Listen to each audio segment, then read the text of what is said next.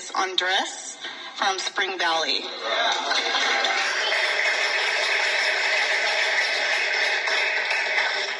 Damn, big room. Uh, I'd like to thank Larry for asking me to speak and uh, for all the support that I got here tonight. That uh, is here uh, when I didn't know they would be here, and just for my family for also being here. Um, I'll be honest, I've been wanting a chance to speak here for a while, and uh, I always got to have like the best thing to say because you know I'm so important and everything I say is gold.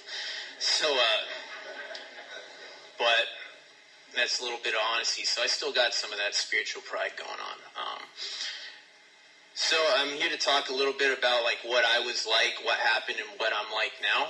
Um, you know, as far back as I can remember, I've always definitely felt a sense of a deep rooted sense of shame of who I am and everything about me. There's just something something wrong, something different, something that I should be striving for that I don't have yet. And uh, I always need something a little different, something more, something better. And uh, that comes along also with just a lot of feelings of loneliness uh, feelings of being a loser, feelings of being a coward. Because whether it's true or not, that's how I always felt. And I always can compile evidence to, to point to that stuff. But I'm not here because I have those problems. Those are human problems. I can meet a lot of people outside of the rooms who could probably identify with that. I'm here because of the weird relationship I have with alcohol. Um, I started drinking, I guess, when I was 15, but based on my experience, I don't believe I became alcoholic until I was about 18. Um, I crossed that invisible line, but really, like, it doesn't matter when or how or, like, what happened. The point is, I am one now. Um, I crossed that line and I identified with that physical allergy that the book talks about. You know, that, that idea that once I physically put booze into my system, I have very little control over how much I'm going to take in that night, no matter what I have going on or what I need to be doing. You know, like uh, the drink just has a certain way of uh, taking over my thought process and my drive. And uh, that itself wouldn't be so much the problem if that's all I had to worry about, you know? Because if I knew I had this, uh, you know, abnormal physical reaction to booze, I could just say, yeah, I'm not going to ever do that again. And uh, but my problem has always been up here. And, uh, you know, the book calls it the crux of this problem called alcoholism. That's that my default is always to go back to alcohol. You know, I'll always kind of find some rationale, some reason. Not even a reason.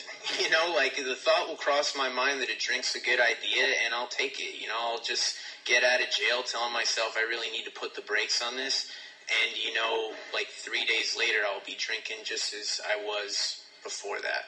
And uh, you know, it's really interesting because it doesn't matter how smart I am, how logical, practical, or uh, driven, or even you know, analytical, or even like.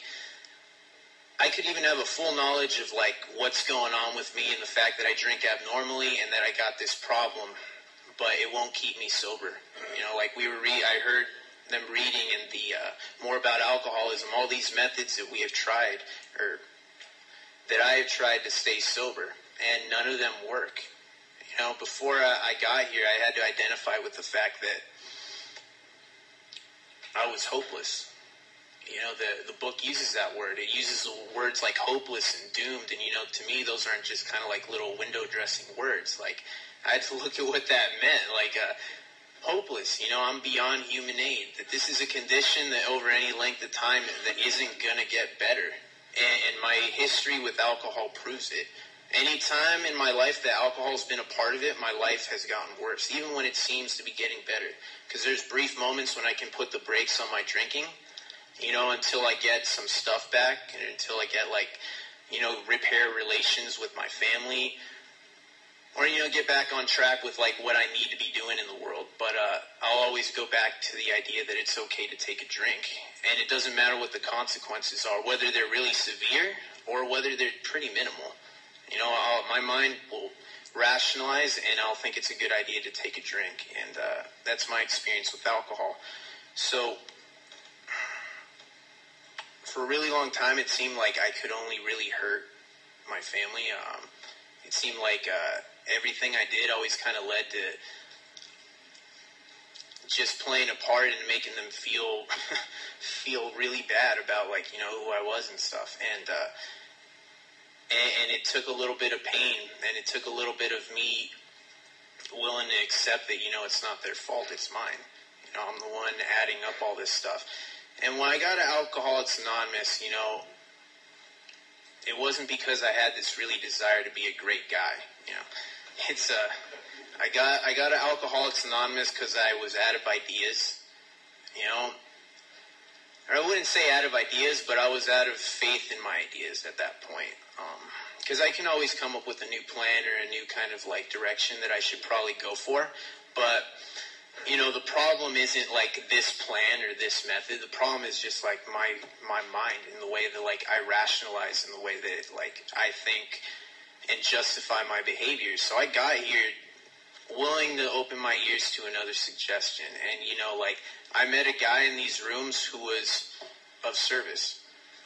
He, uh, you know, like he, he was just another alcoholic like me, and you know, he might not have been perfect, but he, he did all the things that mattered. He was, a, he was of service. He went to meetings you know, he had taken these steps, he had worked with others, and he showed me by example, you know, what it meant to be a member of Alcoholics Anonymous. And I remember going over to his house, you know, like one day, and uh, he opens a book, and uh, he's all like, give me a pocket big book. He's all like, okay, so we're going to read this. I was like, really? In my head, you know, I'm all, really? This is the best thing we can be doing? You know, reading this reading this book and uh, like isn't there some more action or whatever that we could be tamed but that's what we did and uh, that's how it kind of started for me. You know, I had to come up against some old prejudices, especially about the God idea. You know, I uh, I'd gone to Catholic school and I was done with that when I got here. You know, like uh, so I had a lot of prejudices concerning that, but the book told me that I didn't have to swallow all that stuff right away. It just told me that I had to stop arguing. Um, and that was pretty much the attitude I went with to move forward. You know, I stopped arguing with this idea: is there God? Isn't there one? Who really cares? The point is that I'm alcoholic. And uh, if I'm desperate and willing to do anything, then that should be the only motivation for me that matters. And uh, that's what I went with. So, against my better judgment, I took the steps of Alcoholics Anonymous. and, uh, you know, I owned up to my character defects. I, uh, I made amends to a lot of people that I didn't really think were good ideas at first. You know, I'm all like, can we really put this off or does this really need to happen? But it was brought to my attention that a lot of those did. And at the end of that was what we call this spiritual awakening. Um, you know, I was able to finally come to realize that there's another way to live life than by being dishonest and by being uh, manipulative and being self-centered pretty generally most of the time. Um, and that there was a way to grow into that in a, you know, better life with the help of the people in Alcoholics Anonymous and this power that we talk about. And I have a lot of people in my life today that, whether I wanted them to or not, have helped me. I have not been able to grow on my own. You know, I, I have a lot of people today that I run stuff by and that give me practical advice whether I take it or not. You know, I'm at work and my boss actually uh, told the other coworkers, you know, if Andres says you're good to go, you guys are good for the day. You know, that didn't happen before I got sober. You know, like, uh, I made amends where I had to pay some money back and somebody, uh, and some, and they treated me to some food afterwards. You know, like that's stuff that can only happen in Alcoholics Anonymous. Today I have an amazing relationship with my family. I had an amazing talk with my mother today where, uh, I was able to just be honest on levels that I've never been capable of doing. And that didn't originate in here.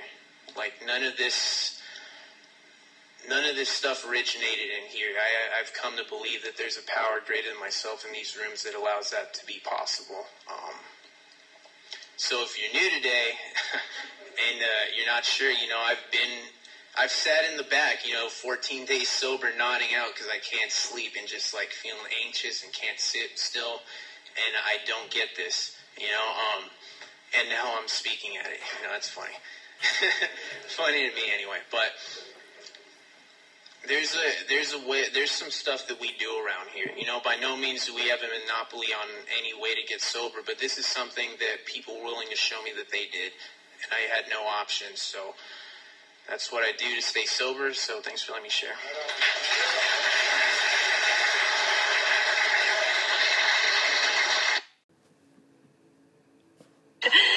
And uh, I used to get in trouble a lot at school and have to stay after school, blah, blah, blah, blah, blah.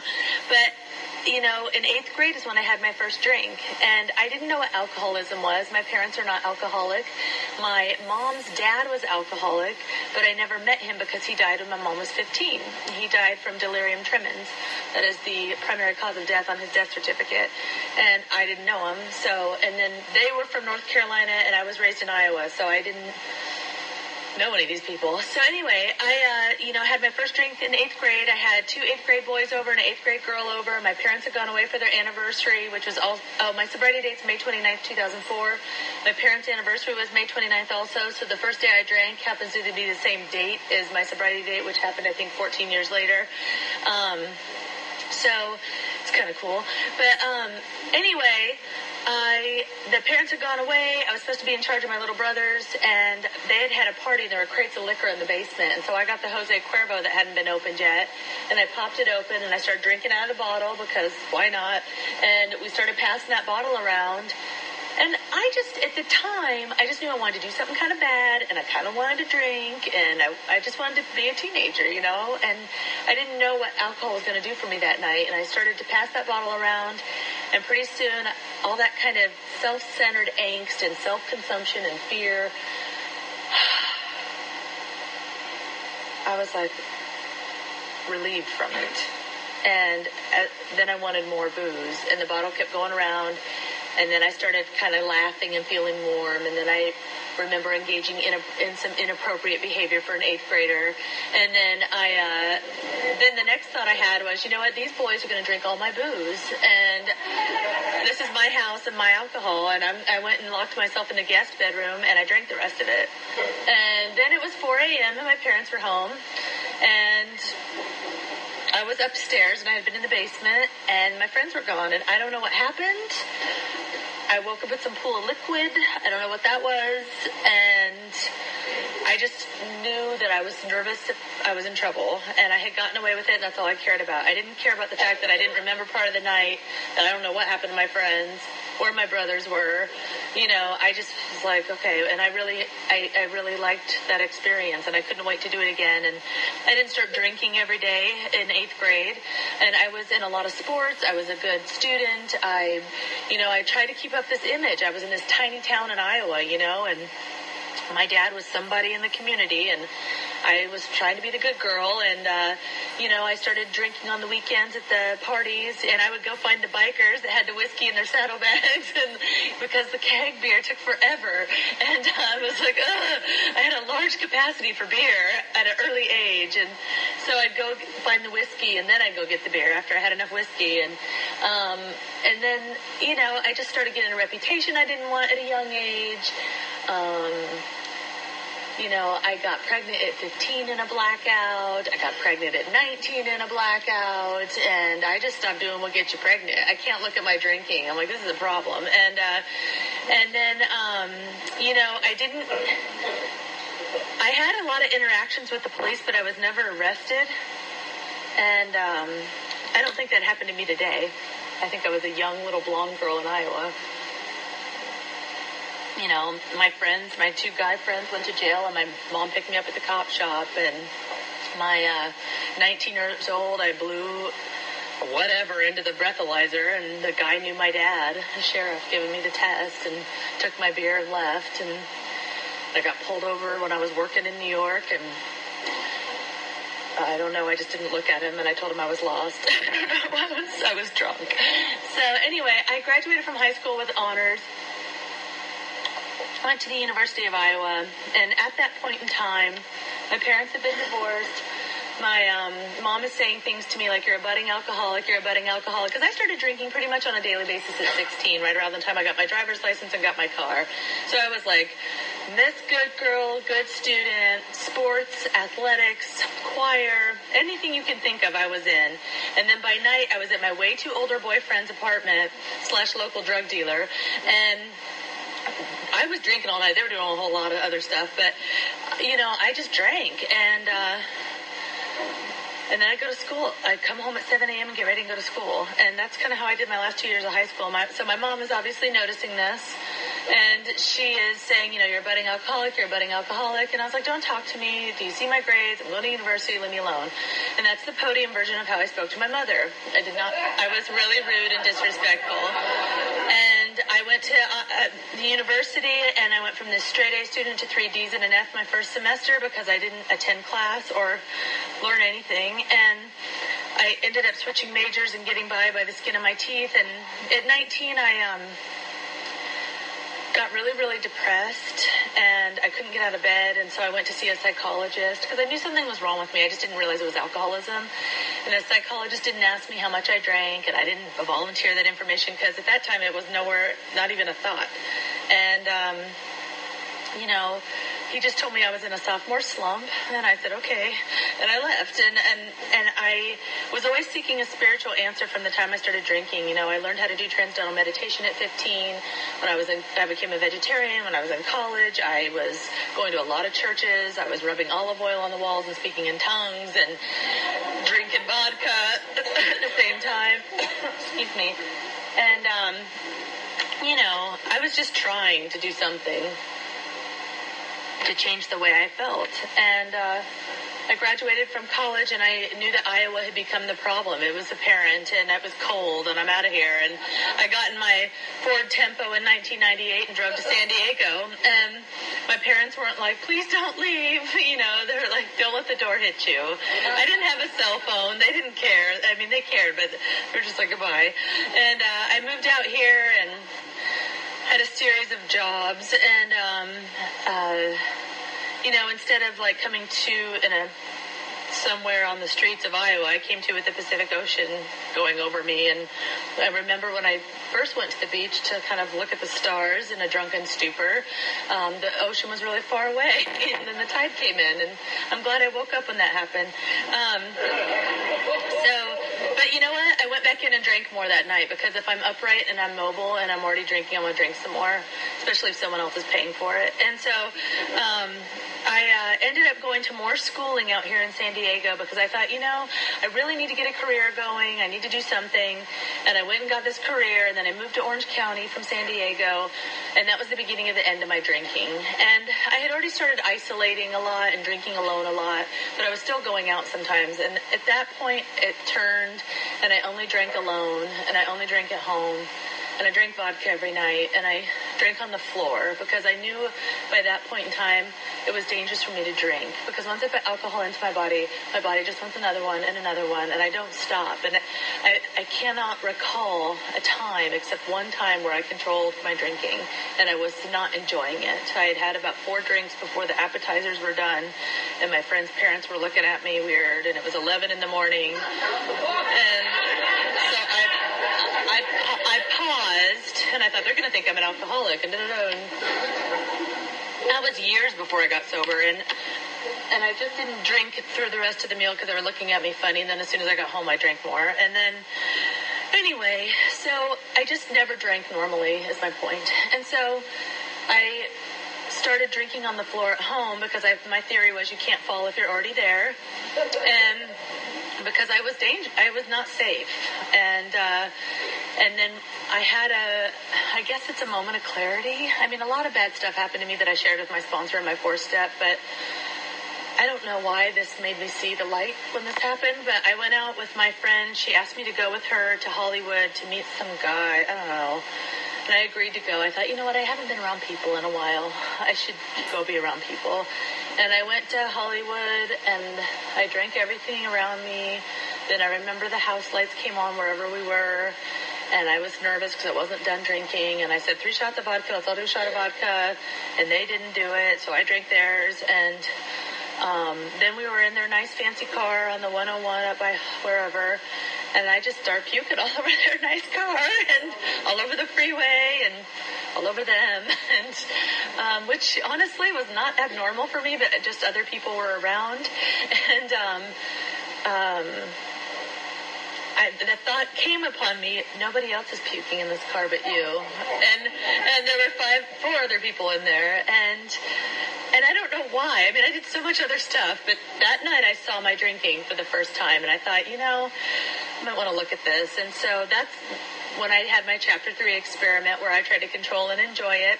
My first experiment was to try and have a Diet Coke between my martinis. Because um, I thought, I'm just thirsty. California's a desert climate. I'm just really thirsty. I, can, you know? And so I never had a Diet Coke, is how that turned out, because I had a martini first. Then the second thing I did, and I'm 27 years old when this happens, um, I try not to drink Monday through Wednesday. That was the big life goal. And uh, I can't get past a Monday night without drinking. And I'm 27 and I feel young and like, and that's just the physical drinking part.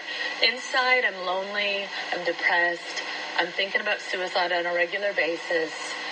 I feel like I have nothing. It's just a dark. I have a job. That's it, and I hate it. You know, and um, and I'm getting talked to at work about how I smell and slamming doors and cussing at the top of my lungs in a business environment. And it was not nice because I didn't drink at work. So every day I'm detoxing at work and I'm restless, irritable, and discontent. And so I didn't act how you're supposed to act at a job. And so I drove home one last night on May 28th in a blackout. Um, I just remember getting in the driveway and going, oh, I made it. And I was drunk. And I came to the next day, which was Saturday, May 29th, 2004, and I thought, I can't live this way anymore. And I had met my Aunt Donna about a year before. She lives in Hawaii. She lived in Kauai for a while, too, so welcome to our Hawaii visitor. Um, and she's sober 31 years now. She was sober 20 at the time and one of my bosses was sober, and his secretary had broken his anonymity to me, and she was sober at work. So I had, was kind of surrounded by people, and I was like, I don't know why people are telling me this stuff. And so I came to that day and I thought, I can't live this way anymore. It wasn't, I'm going to AA. It wasn't, I'm getting sober or stopping drinking. I just thought, I want to blow my brains out every day and I can't stop drinking, you know, at that point and I um I ended up going to the Lakewood Public Library and I was just gonna. I knew I needed to stay busy because on Saturday morning I started drinking. you know, I didn't. I, I didn't work on Saturday, so I drank right away in the morning, and I knew I had to get out of the house. And so I went to the library and I was just going to get a biography or something. And I found myself standing in the aisle on alcoholism. And I think it was like in the back corner of the library. And I didn't mean to be standing there. I consider it the grace of God.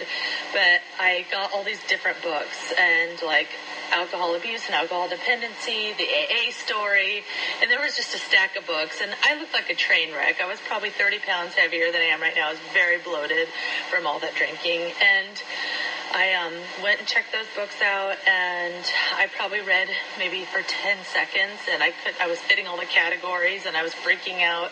I'm like, oh, I might be alcoholic. I gotta get out of here. And I drove to work, even though we were closed, and I tried to work for a little bit. I just needed to stay busy, and I was getting really like detoxy.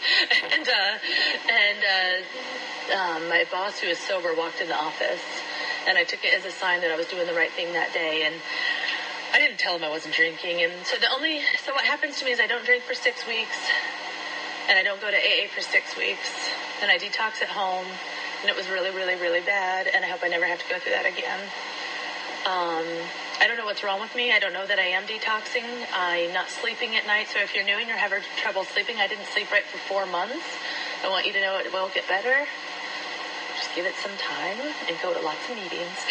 and, um, and uh, I was sweating through my sheets. I was rubbing my feet on the fitted sheet. I remember that. And I was grabbing my mattress, and I just remember being sick. And um, I know my aunt Donna was calling me every day from Hawaii, talking to me about her alcoholism, saying things to me like normal drinkers don't go into a blackout every time they drink. And I said, well, if you drink as much hard liquor as I did, you would. And I just had an answer for everything. And um, the only good thing that happened during that time, because what happened is when you take my solution of alcohol away from me and I don't have the solution of Alcoholics Anonymous, I'm in a really bad place and all my problems and all that depression and all that loneliness and anxiety are amplified and I want to kill myself more than ever and I've got a plan and um, because I don't want to drink again but I don't want to be here anymore and I had no hope and um, the only good thing that happened during that time is I literally shrunk. My weight just kind of came off from not drinking. So I was drinking a lot and I was getting that bloat.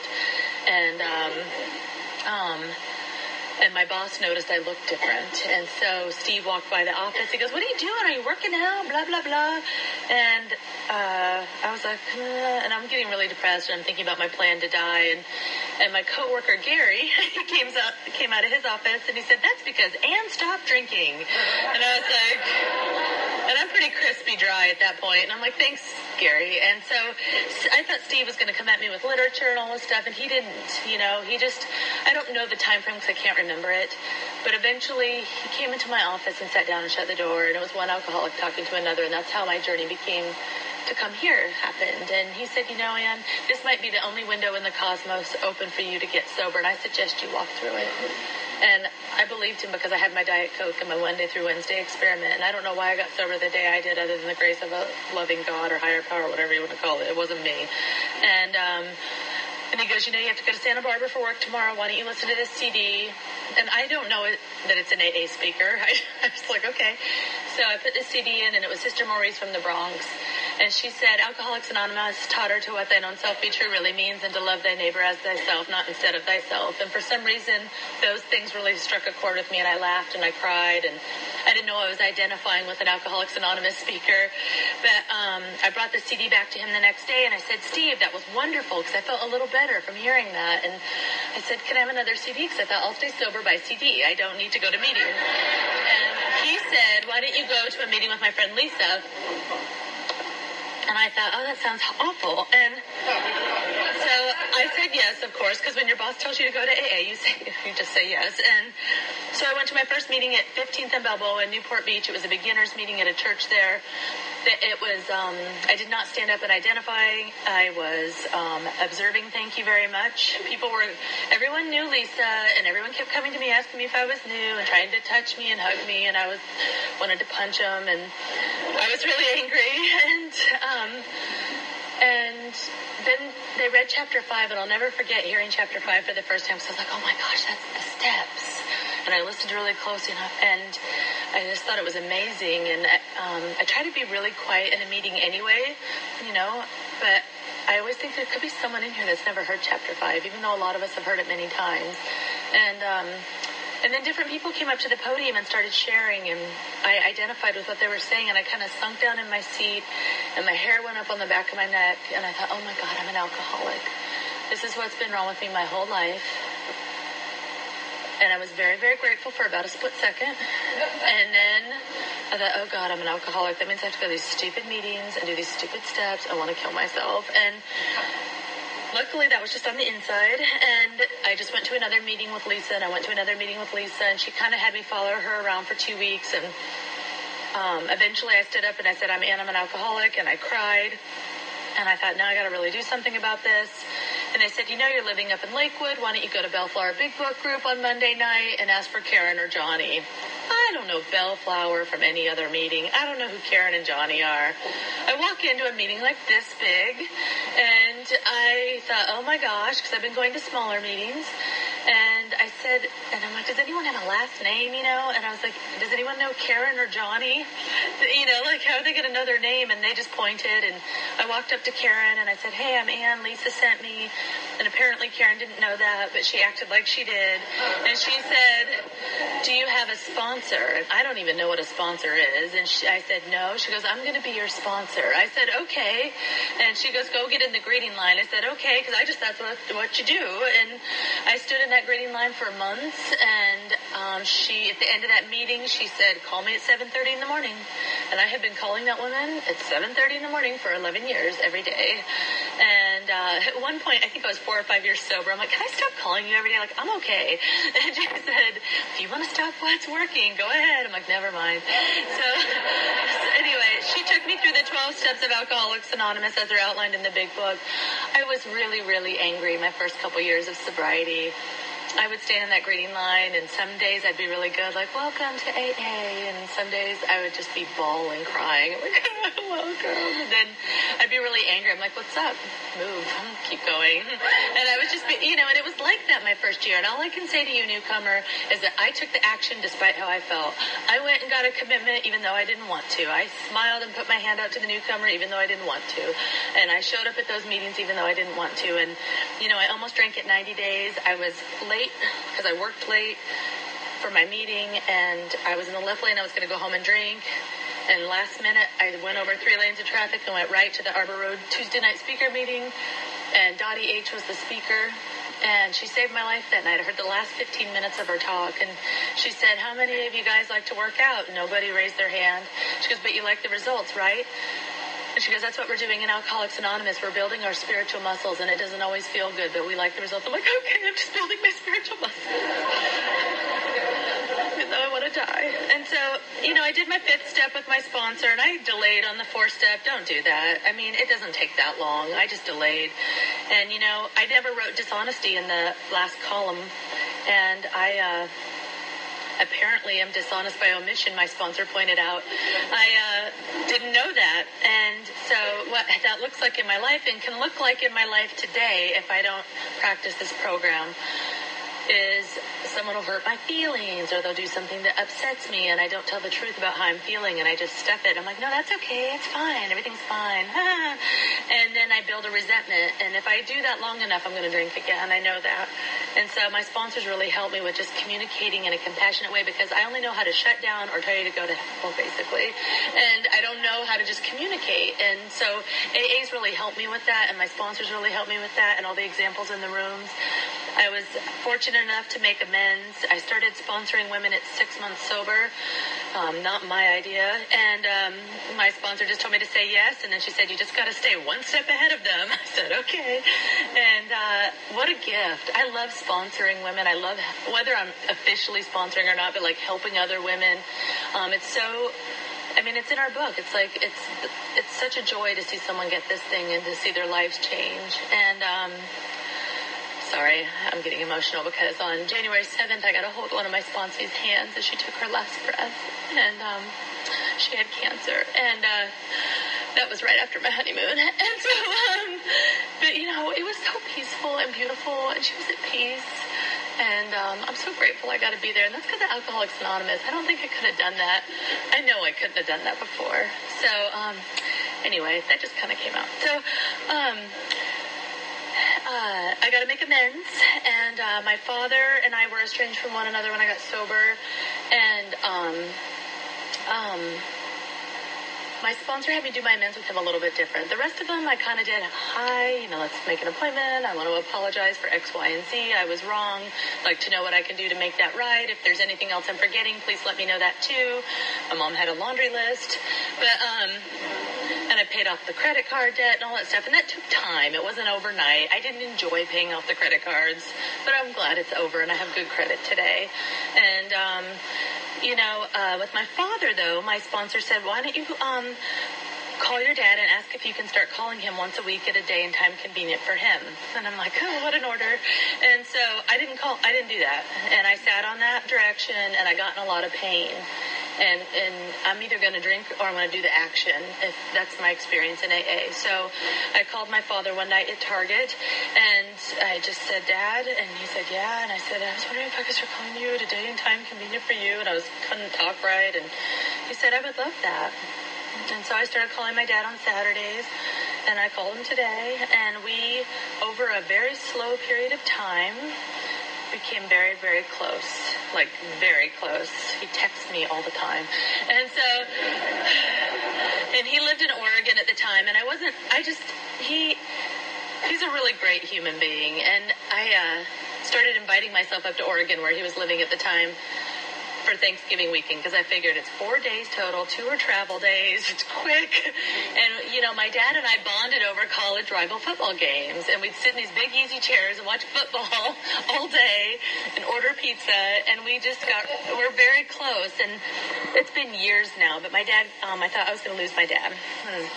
Um, I got to be a daughter because of Alcoholics Anonymous, and I wouldn't have even known he was going through what he was going through um, had I not made those amends. And, and he came through the other side. It took about four years, and uh, I'm so grateful that um, he's in my life, and he walked me down the aisle on December 30th. so um, it was pretty uh, amazing. Anyway. Okay, now what? So, oh, and then, so I told you about those pregnancies as a teenager. I was very ashamed of those things. And my friend Sarah lives in Kansas City, Missouri, and she kept asking me to come visit her. And I was like, I don't want to go to Missouri on my vacation. And, um, I mean, I didn't say that to her, but I was thinking it. And then I eventually said sure. And um, I said, Your birthday's Memorial Day weekend. I'll come out there. And so, right before I was going to go out there, she said, Can I ask you a question? And she has two boys, um, Ryan and Evan. She's like, Would you be Evan's godmother? We're going to have him baptized when you're out here. I said, it would be an honor and a privilege. And for some reason, that just made my heart break open. I started crying all the time. I get on an airline I've never been on before. It's Frontier Airlines, and they have animals on the wing. And this one had a mother and a baby cheetah, Lola and Max. I was like, ah! And I go in there. I go in there, and um, um, oh, I go in there, and um. Evan's just, he was two years old and he's hilarious. He's older now. But I didn't know that this was going to be in store for me. But I was in the church holding this baby and he's getting baptized and it's my seven year AA birthday that day. And I was just crying. And it was just an amazing experience. And it was about him. It wasn't about me, but it was just, just from suiting up and showing up and answering the phone and doing this program. Things happen in your life. Like when you show up for life, life happens. And, um, I moved, I ended up meeting my husband in an AA meeting, I don't know, almost four years ago now. This April will be four years ago. I had to speak on steps four and five, and there was there's a question and answer period at that meeting, and he raised his hand and said, you know, the book talks about, or the 12 and 12 talks about forming a true partnership. How are your relationships today? And I know I said something smart aleck, like, oh, if you're asking if I have a boyfriend, the answer is no. And I'm like, blah, blah. And then I answered it seriously. And, um, you know, because I didn't date for my first eight years of sobriety. Um, that was not what I came here for. I came here to get sober, and I it wasn't my strong suit in my life, and so I just figured I was going to be like an AA nun and help women the rest of my life. And I, I was actually very cool with that and very much at peace with that. I was a very happy person. I wasn't looking for anything, and um, the secretary of that meeting, who's a friend of mine, played matchmaker, and I gave my phone number out. And then my now husband wasn't going to call me, and his sponsor egged him on, and so that's how that started, long distance for two years. And then I moved to San Diego a couple years ago, and um, you know, we got married, and um, it was that was recent, and um, we're expecting our first child. So, which was on purpose. so, I um, a lot has happened in the last few months, so I'm really excited. Um, but you know, the main thing is, is like we, in our home, AA comes first. We don't go to any of the same meetings. We used to go to one, but no, we don't, and that's fine. It doesn't really matter. But the main thing is, is I have to put my relationship with my higher power first and foremost every day. I do the same thing I did when I got sober that I do today. I hit my knees in the morning. I thank God for the rest. I ask to be sober and useful that day. I write a gratitude list every day. I read the 24 hour book. I read the daily reflections. And then someone gave me this other book that I started reading. And um, I write something that I get out of those readings in my gratitude list. I call my sponsor at 7.30. I get calls from five to seven women a day. Um, I go to regular meetings. I have commitments in almost all of my meetings except my book study, but I'm committed to going there. And um, and you know when I do the deal, and when I do this, when I maintain a fit spiritual condition, I have a really good life and I'm really at peace. And um, when I don't, I don't. And um, about six years sober, I had the flu and I missed a bunch of meetings. Well, maybe like 10 days worth. And uh, people from my home group kept calling me saying, "How are you? How are you? Are you okay? How are you?" And I got really mad by that. And I said, "If I get one more loaded, how are you phone call, I'm going to go to Champagne Brunch, and then I'm going to Verizon, and I'm changing my cell phone number, and nobody will ever find me again." And then I had, thank goodness for all that prayer and meditation and all those meetings because a little voice inside of me said, Are you really going to throw away six years of sobriety? You, you're head is thicker than your body and you need a meeting. And I went to the 7.30 a.m. attitude adjustment meeting. I said, don't touch me. I was all sweaty. And, um, and it saved my life. You know, I, and it just showed me that, and I've heard it said by other speakers, I have alcoholism, not alcoholism. And it's really important for me to treat this on a regular basis. Um, like every day, not regular, every day I have to do this. And so um, if you're new, I, have found in my experiences it was very beneficial to get a sponsor because they'd had the experience going through the steps and to um, help you go through the steps. I would strongly recommend doing the steps. It completely changed my life. It changed how I react to things. It changes my attitude. Um, I feel peaceful most of the time. I'm not perfect, but most of the time until I like sit in my car sometimes. But I'm good, you know, and um, that's a direct result of Alcoholics Anonymous. So if you're new, I just want to say welcome, and I hope that you find what I have found, and that's a really good life and a lot of peace. Thanks.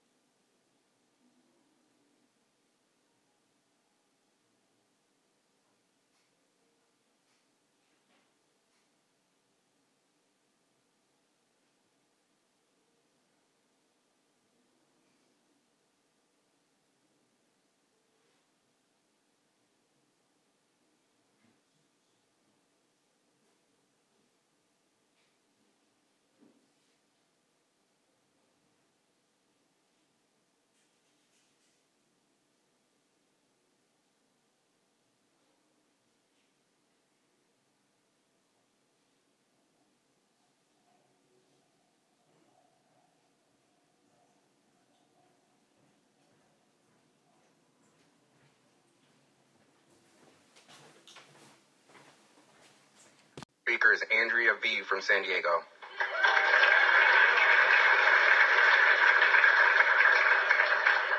Hi, my name is Andrea and I'm an alcoholic. Um, I want to thank Lauren for asking me to share. Um, congratulations to the birthdays and the chip toker- takers. Um, you know, my story, well, what it was like. Well, it was really, really, really bad. Um, I started drinking when I was 13 or so, and I, you know, I drank because it was fun. I drank to to fit in with my peers, and because um, it was the thing to do, and it, I had some really great times. And what I did not know at the time is that alcohol gave me relief from a discomfort that I felt. Um, it gave me something that no person um, no, nothing else in my life could give me. And I love the fact that when I took that first sip, I could just have that sense of relief and have a sense of calm and feel like I fit in and feel like you liked me and I liked you and, and everything was great. Um, when, you know, going through high school and college, um, I continued to drink and I continued to party and have a good time. Um, and when I got out of college, I started to drink um, in a very different way than I, I had been before. Um, I started to basically drink because I was lonely. And I started to drink because I didn't know how to deal with the normal day to day aspects of life. You know, if, if the, the most basic things happened to me, the only place I could seek any kind of solace was in the bottle. And I would look around and I would look at my friends who were, you know, who graduate and go to master's programs, you know, building relationships and all, doing all these things that I thought were so, should be so easy for a person to do. And I really didn't know how to do any of them. So instead, I sat in my apartment and I drank. And I drank and I drank and I drank. And I was definitely an isolated drinker. Um, I would go out um, with friends occasionally, but the party was really on when I got home. I mean, that was really when I started to drink the way that I wanted to drink. Um, I didn't feel comfortable around anyone, and everything felt so much bigger than life, you know.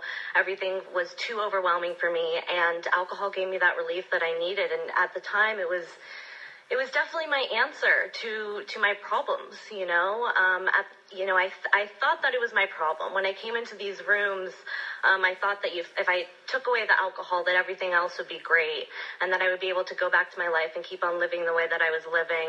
Um, but i really really realized that you take away my answer which was alcohol and soon i need to find an answer somewhere else because i was restless i was irritable i was discontent i was full of a discomfort that I really didn't know how to find other than in the bottle. So I came into the rooms of AA um, in October of 2013. I went to treatment and it was an amazing experience, but I didn't really get thoroughly honest. I wanted to be the model treatment student, you know, so I took, I put on, you know, I took all these on all these responsibilities, and I did what I was supposed to do, but I was still so ashamed of some of the things that I had done. I was still so racked with fear and so uncomfortable that I just said what I thought that the people treat the treatment centers wanted me to say and not about I was in treatment for about 90 days and about a week later I drank. And I did not practice any kind of program. I did not have a sponsor. I did not work the steps. I did not find a higher power. Um, I really thought that somehow I was going to be the one person in the history of the world to somehow get this alcoholism thing um, and be able to do it by myself. Um, and I was clearly very wrong. Um, I relapsed for about a month or so, and I was out there drinking, and it was a lot worse than it was before. Um, it was, you know, I got a DUI about two weeks into my relapse. And it was such, you know, I started to have these tangible consequences that I could really look at and say, you know, I'm absolutely out of control. My life is unmanageable. I need help. And I knew, you know, and I went back into treatment. And when I got out, I got a sponsor. I did sober living. I started working the steps. Um, but when I first looked at these steps, I, you know, I was like, well, why do I have to look at my part? I just have a problem with alcohol. You take away the alcohol and everything's going to be fine, right? Um, and I also had a problem with the higher power stuff. I never had any kind of God in my life. I didn't know what it felt like to have any faith in anything. Um, the only thing that was reliable in my life was alcohol. I mean, nothing else kind of gave me the satisfaction that that gave me or the relief. Um, and so as I was reading, um, especially We Agnostics, that part of the big book, I read it over and over again in treatment because I did not have a God and I knew that I had to find a power greater than myself in order if I was going to get this. And I really wanted to stay sober. I really, really wanted to stay sober. And one of the things I realized as a newcomer is that it really wasn't about finding some like specific idea of what God looked like or what any of my fellows around me, what their God looked like. It was just a willingness to believe, a willingness to believe that, you know, they, it talks about in the big book, you know, that human resources, we, as a human being, like a doctor couldn't fix me, my fellows couldn't fix me, my family couldn't fix me, love, any kind of, nothing could fix me. Um, so I had to look outside of myself and I had to look for something greater. And when I did that, I started to, you know, be able to really take these steps and work with a sponsor. And that's where the relief started coming in. And it, you know, it's, it's definitely hard to, to look at my part in things. Um, it's hard to admit some of the shame and the guilt and the fear and all these things that I had been feeling. And I always wondered why I, you know, I had all these feelings and I always kind of wondered why everyone else around me could deal with these feelings kind of normally, and I couldn't deal with the most basic things in life. Um, so you know once i started working the steps i i really started to I, I didn't have a very clear understanding of my higher power at the beginning i just was willing to believe and that's really for me all that i needed um, because over time I've developed a relationship with a higher power that has given me um, peace and comfort. Um, you know, life is life. I, I, remember when I came into the rooms, I thought all these things that were had happened to me, because um, of course none of it was my fault. All these things that happened to me, um, were very distinct to an alcoholic or an addict. That these things were things that, you know, feelings and experiences um, that only happened because I was drinking.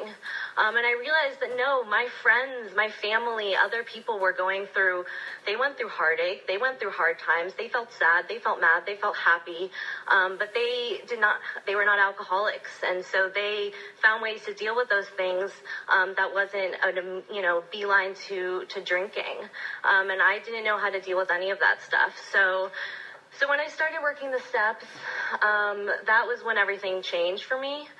Um, that was, you know, having a higher power in my life where all of the crippling fear that I felt as a newcomer, I, I didn't have faith yet. But for the first, I would say nine months or so, what I did have was hope. And I had hope because I had those moments in early sobriety where, um, where I was able to feel some sense of physical relief from alcoholism. That was, for, you know, first and foremost, I was like, oh, it feels really good to be sober physically. And then I had hope because I started to feel comfortable around my peers. I would have long talks and long conversations with fellow alcoholics, and I started to feel a part of. And all of the things that I had been searching for in, al- in, in alcohol, I started to feel those things in the rooms.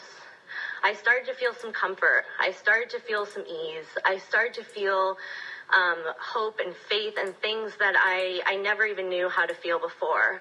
I started to feel genuine joy when for years and years and years and years, I, I really just put on a happy expression when I thought that was what joy was. I thought that it was, you know, uh, it, it, for me, it was merely just a, you know, a, a, I was acting basically. And when I was able to turn my will, my life over to the care of God, um, it was something that I never ever thought that I was going to be able to do because I really didn't have a God before this. Um, but since I've done that, things have changed and my life has gotten so much better. Um, you know, I'm able to be an active part of my friends and family's lives, um, and I'm able to look at the fact that alcohol was not my problem, I was my problem and that I really had a lot of work to do. Um, and, you know, some of the steps were very uncomfortable for me, and some of them still are. And, you know, looking at my part in things is not an enjoyable thing to do. But the sense of relief of talking through those things with a fellow alcoholic um, is something that I could never have found in alcohol in another human being. It is simply a matter of you know a spirit a spirituality that I have in my life today and you know I absolutely love this program. Um, I you know I love love love meetings. Whenever I walk into these rooms, I feel like I'm amongst you know however many there are of you. I feel like I'm amongst friends because um, the way that I drink, and I know I didn't go too much into my story, but there's nothing unique about the things I felt in my disease. I mean there's nothing unique about the chaos and the the loneliness and, and the the fear and sadness and all those things that I felt are everyone who raised their hand earlier I'm sure in their own unique way felt those things. And it really is not about the content of what my story looked like. Um, it's it's about those feelings and not being able to deal with them. Um, and today you know my life is really good. I mean I still think that's part of the human experience um, and as an alcoholic, I now have really learned how to deal with those things in a way that I can be of service to others and be a good daughter and a good friend and be present in, in my life in a way that I didn't think was possible. And, you know, I used to hate the idea of turning my will over. I was like, does that mean I can't make any decisions? No, in fact, it meant that when I turned my will over, when I found a higher power, I was given a freedom that I never knew existed. Um, a freedom to live my life, a freedom um, to enjoy the little things, to have happiness, to you know, wake up every morning and, and live in my sobriety and be able to be of service to others and to find a career path that I love and to you know, to just be there for my family and friends. And today, um, I really love my life. I don't think I mentioned my sobriety date. It's March 6, 2014. Sorry about that. um, and, you know, I, I'm, I just feel like this journey is just beginning. And again, I know things will continue to happen throughout life. Because um, again, life is life. These are not specific to the alcoholic, the, the bad and the good times. But today I have a solution with how to deal with them. So thank you.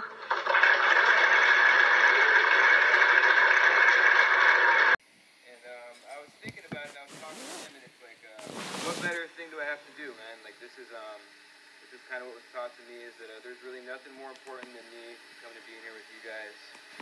And um, I don't know, I didn't come here with that attitude.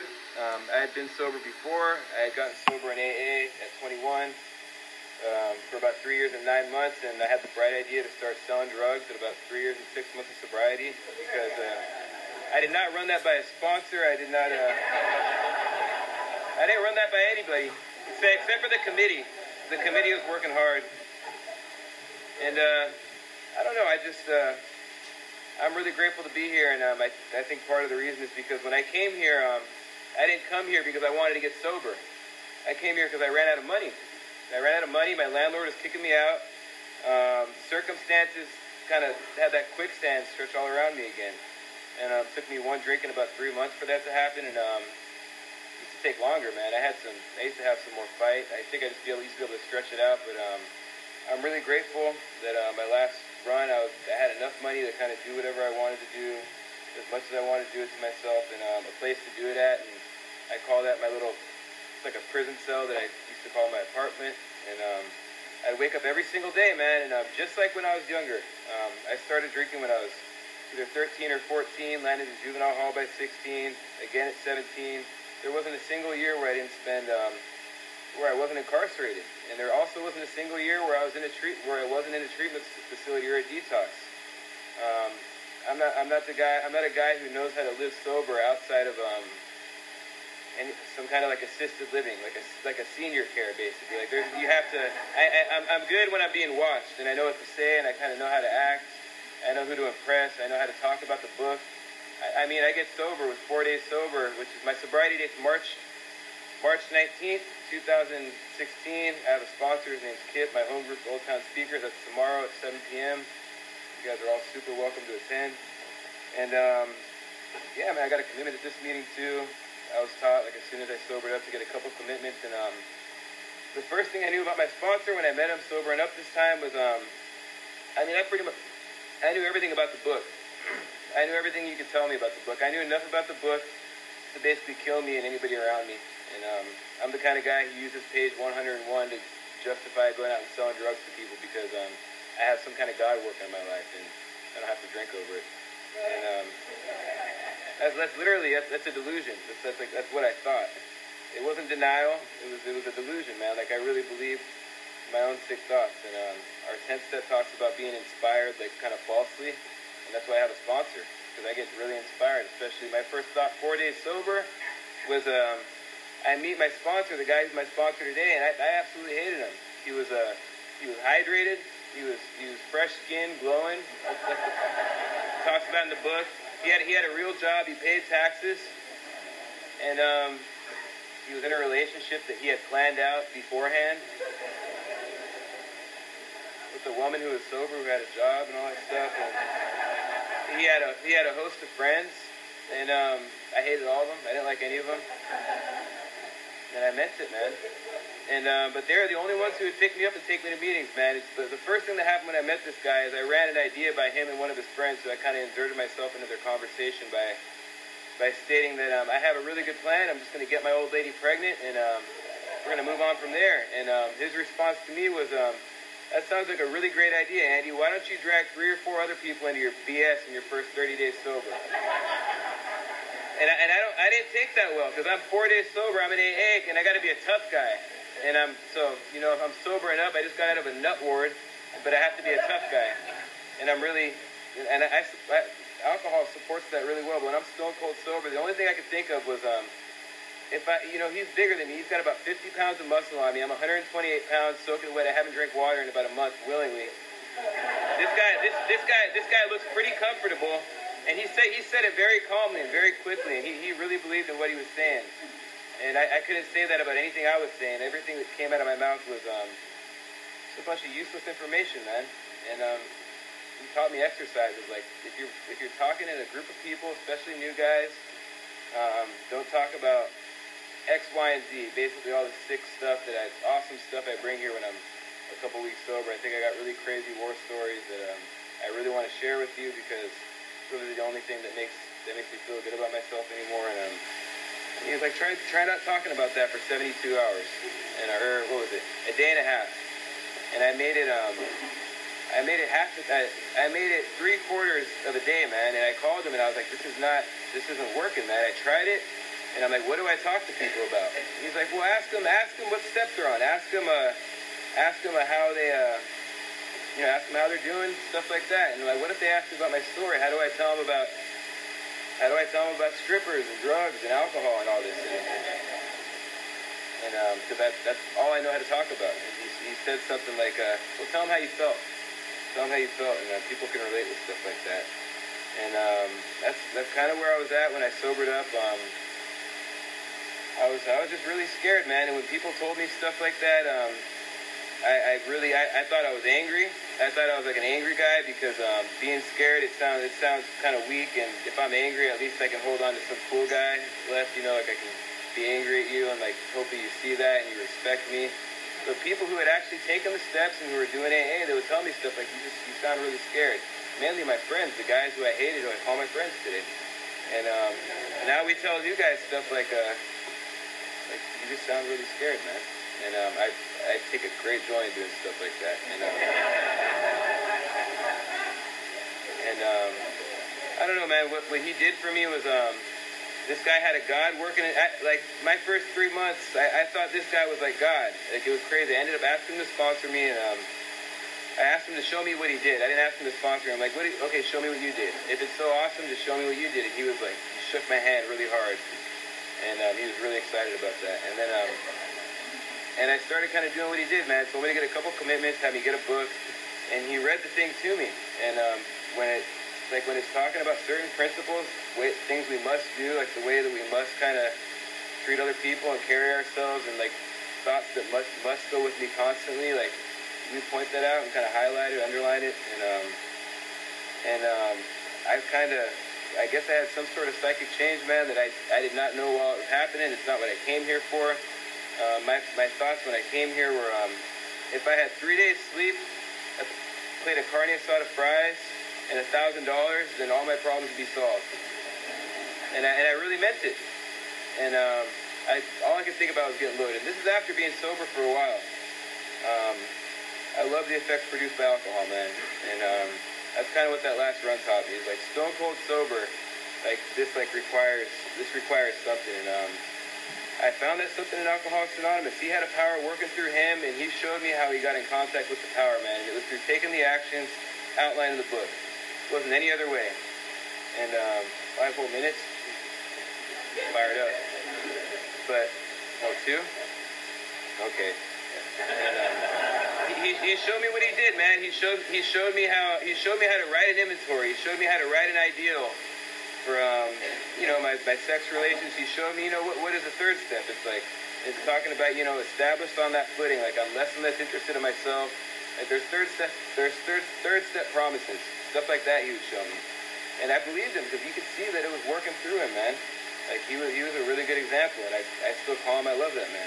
And uh, tomorrow we're gonna, we got Thanksgiving going on, and um, like we have a Thanksgiving dinner, bringing some some food, and um, I called my mom earlier today, asked her if I could spend the night. I got consent for that. I didn't just show up. I just, I actually asked her, and um, I didn't, and and I'm, I'm kind of like I kind of think like this is um is because my fam I, I come from a very loving family and I didn't um and um, they never left me. Like my family didn't come back. Like they didn't just like oh like oh I got my family back. It's like I didn't I don't think I got my family back. I think they were there the whole entire time. But um when I was taught to make amends I was like the, like the way I was taught was when I when I asked my mom on top of the seventeen something thousand dollars that I owe her ask her ask her questions like you know how was it being my son? And I got to learn that um it wasn't just you know it was it was some pretty heartbreaking stuff. And um part of what she really wanted from me was you know come around call me.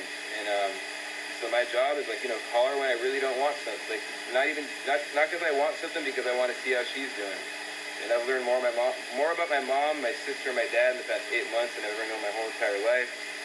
Um, I like I love being there, and um, I feel like Alcoholics Anonymous has kind of inserted a different person into their life. It's like I didn't, they didn't just magically come back because um, because God just like struck me, and um, I don't know. I think God wants me to do stuff.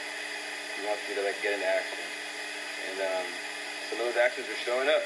Taking guys to meetings, sponsoring guys, I have to practice prayer and meditation every morning. I got to look at myself every night. I got to bring that bring that crap into work. If I don't, then um, I don't know, man. I have alcoholism, man, and I'll drink over alcoholism. I, I have alcoholism, and uh, I thoroughly believe it, man. That I have all three parts of that that first step, man: body, mind, spirit. And um, I also believe pretty strongly that if I don't believe that third part, then why the hell would I do the rest of the steps? And um, you know, if, if I could just do the third step, why would I need it? Why would I need the rest of the steps? It all kind of makes sense after doing it all. And um, so I'm just really happy. I, I don't love anything more than I love AA right now. It's um, it's where I want to be. I look forward to Sunday more than anything else. I look forward to my the meetings that I go to more than anything else, man. Like when I'm with you guys, I feel safe. And um, I don't miss all that free time, man. I don't, I don't miss trying to run the gamut of how much money I can spend on this to make myself feel better. Like, um, I kind of feel like I have everything I need. And um, I love my friendships today. And um, yeah, people ask me to come places like this and do this. And it's like, um, if I don't have a power working in me, it's like, of course I'm going to be sketched out and I'm going to be like, oh, like, what am I going to say? But if I, if I do have that, what's what's keeping me from wanting to share that with a group of 150 something people? Like I get fired up on that. I got I got called on by cursing in Vons earlier today because um there's some old Christian lady. And she's like, you just cursed a lot, and it's because I was talking to my sponsor about how fired up I was about sharing for 10 minutes.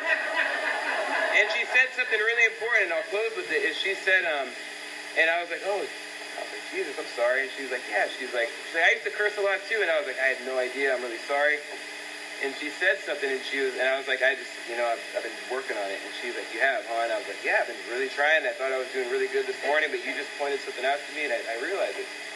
And I was just shopping and talking on the phone, and, and she said something to me that kind of resonated with me. She said, um, she said, she said, you know what? You're gonna have a great future ahead of you because you're, um, you're coachable. You know, you, you can, you accept correction.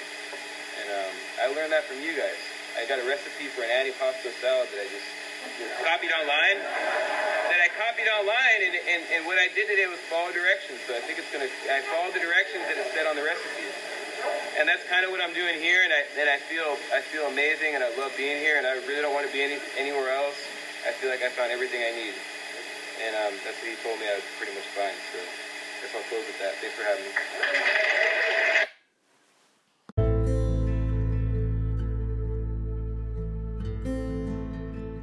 Greetings, everyone. Welcome to today's podcast, Daily Reflections. I'm Fernando Alcoholic for January the 2nd. Let's go ahead and open this meeting with a moment of silence followed by the serenity prayer, please. God, grant me the serenity to accept the things I cannot change, the courage to change those things I can, and the wisdom to know the difference. Amen. You know, talking referring about the promises, you can say this God, the supply for it is not here yet, but it will come. If we should have it, it will surely come.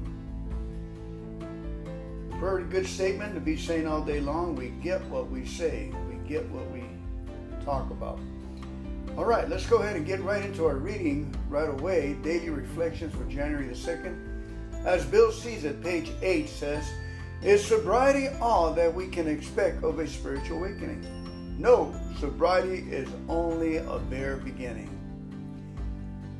Practicing the AA program is like building a house. First, I had to pour a big, thick concrete slab on which to erect the house. That to me was the equivalent of stopping drinking. But it's pretty uncomfortable living on a concrete slab, unprotected and exposed to the heat, cold, wind, and rain.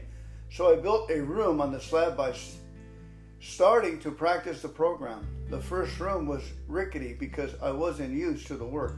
But as time passed, as I practiced the program, I learned to build better rooms.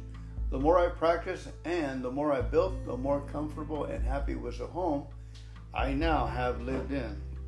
Fernando Alcoholic, that comes to mind how we start a brand new meeting out of nowhere. We started with the traditions. You know, we reinforced the house, the room with the traditions, and, and then from there, we have the chairs, the desk, and we have the 12 steps, and we start to work on it. And that's how we develop a good home for a good living to uh, welcome the principles, the principles of our higher power that makes this thing go. Amen. Today I'm going to be reading you a story. It works at work. It's from uh, June 2000 of a Grapevine. I'm reading it from the, the Next Frontier booklet, Emotional Sobriety, a Grapevine publication, aagrapevine.org. A frustrating morning at work drove me to a noon AA meeting where I was called on to share.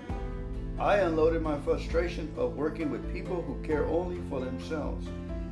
A co worker had, I thought, intentionally misled me about the location of a business meeting where, as a trainee, I was to observe him facilitate. This I thought was my big chance, and he seemed intent on elbowing me out of the limelight. For years of both college and sobriety had resulted in an unfinished degree and the title of clerk. No matter how work, hard I worked, nothing seemed to make a difference in either my income or my title. I was ambitious and hardworking, but with no direction, I repeatedly asked my sponsor when I would know what direction I should take at work. His response was always, just show up and be of service. After I concluded my whining, Joe D was called on. He looked at me and said, Debbie, no one was happier than I. I was that you worked the steps. Now, why don't you try working the traditions? Start with the first one. It was explained to me that to put our common welfare first, I would have to put myself second. Tradition one meant putting ourselves to the side and working for the greater good. This was not what I expected to hear, but I had run out of ideas and become willing to try doing it differently. It didn't take long for me to realize that in order to consider the common welfare of my common of my work group, I had to be willing to let go of my resentments toward them, specifically to my coworker. I had to look for many parts in the situation because I knew by this time that people didn't usually avoid me without good reason. I remember that a couple of times at a meeting which my coworker was leading, I had fired some of my sarcastic but funny comments at his expense. The group laughed, but I remember the look on his eyes. No wonder he was avoiding me. He couldn't control what was coming out of my mouth. I had to clean up my side of the street with him and and did so by telling him that I was both aware of and sorry for what I had done and in the future I would make every effort to support rather than embarrass him. I asked him if there was anything I could do to be of service to him. He didn't jump at my offer. A few weeks later, I saw an opportunity to be of service, and I asked him if he'd like me to assist with the design of a presentation layout for the training course he was preparing. it was an important project and one that he had put a great deal of time and effort into it. He accepted my offer. This time I had a different motive than before, designed to meet the needs of the presenter and the audience instead of my own desire to be paid more or single out for praise. As the design began to take shape, so did my attitude about my job. I began to experience the true satisfaction of being a worker among workers. I found that I had an opportunity to help me help make something that fostered confidence rather than panic in the presenters. I even found opportunities to apply humor into the presentation, not the wicked kind that hurts, but the witty kind that help people feel good. The week prior to the big event, my coworker asked me to accompany him because, as he put it, I will have more confidence if I know you are there to help if anything goes wrong with the presentation. Imagine that. As I worked the first tradition to the best of my ability, I noticed a sense of well being at work and an increased interest in others. It had never occurred to me before that the result of working the traditions might be the same as working the steps. And the effects of tradition one continue to amaze me. A few months after the big event, my co-worker's wife entered the AA fellowship for the first time. The combination of relief, gratitude, and awe at the power of the AA program washed over me when I realized that my behavior outside of AA could affect either positively or negatively a newcomer who had not yet entered our doors. What would they have thought of this program if I had not cleaned up my side of the street at work, tradition one? Thank God we will never know because my co-worker's wife liked what we saw wanted what we had, and was just celebrated two years of sobriety. It is my privilege to be her sponsor. What about my career and the title that I had been so anxious to attain? It comes as no surprise to me that my current job is so identified is to identify areas of need in organizations and then design information systems that will meet those needs. As for my job title, it will probably change when I complete my degree somewhere around June 2001. Imagine that. That was from Deborah M. from Richland, Washington. Beautiful, beautiful, wonderful. It's no coincidence, folks, that both of those uh, the uh, these stories are aligned. They were taken quite randomly. But if any of you are thinking about opening up a club, opening up uh, or how to handle uh, a room, the emphasis is no crosstalk. You know, everybody shares for three to four or five minutes. They need to. When a newcomer enters the room, they're they're the most important one. We tell them how we got there, and we we steer the the committee, take a vote, and steer it over to helping the newcomer, and uh, not asking the newcomer questions and shooting questions at them, but telling them how we were newcomers with, and we didn't think this program was going to work, and how it worked for us and how the, the words took us to flight to other areas of our life where we needed it, where we needed to grow up and see where we were wrong, where we were pushing the envelope, and finally we got caught. All right, let's go ahead and go down to our King uh, Solomon, my sponsor. There, here, we walk into his group, into his fellowship, and let's see what he's got to say for today for our morning Proverbs the second for this day. All right, Proverbs from the the Passion Translation. It says, "Searching for wisdom" is the title. My Alki, will you treasure my wisdom? Then and only then will you acquire it and only if you accept my advice and hide it within you with all and then you will succeed. So train your heart to listen up when I speak. Train yourself and open your spirit wide to expand your discernment. Then pass it on to others, to others that come in to the program. Yes, you cry out for comprehension and, and wisdom and answers interceding for insight, and you ended up here in the rooms of AA in the 12 step program. If you keep seeking it like a man would seek for sterling silver, searching for hidden places of cherished treasure, then you will discover the respect and the honor of the Lord. Of, and you find the true knowledge of God. Wisdom is a gift from a generous God and every word he speaks is full of revelation and becomes a foundation of understanding within you. For the Lord has hidden storehouses of wisdom, made accessible to his upright, godly ones that want it, to the ones that want it. He becomes your personal bodyguard as you follow his ways, protecting and guarding you as you choose what is right. Then you will discover all that is just, proper, and fair, and be empowered to make the right decisions as you walk into your destiny. Now, listen up. When wisdom wins your heart and revelation breaks in, true pleasure enters your soul. True pleasure. If you choose to follow good counsel, divine design will watch over you and understanding will protect you from making poor choices. It will rescue you from evil in disguise and from those who speak duplicities. For they have left the path of righteousness and walk in the way of darkness. They take pleasure when evil prospers and thoroughly enjoy a lifestyle of sin but they're walking on a path to nowhere, wandering away in deeper deception.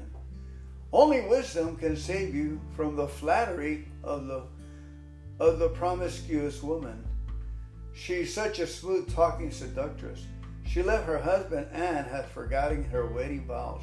You'll find her house on the road to hell, and all the men who go through her doors will never come back to the place they were. They will find nothing but desolation and despair. Follow those who follow wisdom and stay on the right path. For all my godly lovers will enjoy life to the fullest and will inherit their destinies. But the treacherous ones who love darkness will lose not only all they could have had, but even they'll lose their own souls. Oh boy, pretty tough, huh? I'm Fernando Alcoholic. Thank you so much for coming in today's podcast. Uh, let's go ahead and finish off with the Lord's Prayer, please. Our Father, who art in heaven, hallowed be thy name. Thy kingdom come, thy will be done on earth as it is in heaven. Give us this day our daily bread, and forgive us of our trespasses, as we forgive those who trespass against us. And lead us not into temptation, but deliver us from evil. For thine is the kingdom and the power and the glory forever and ever. Amen. Keep coming back, family. It works.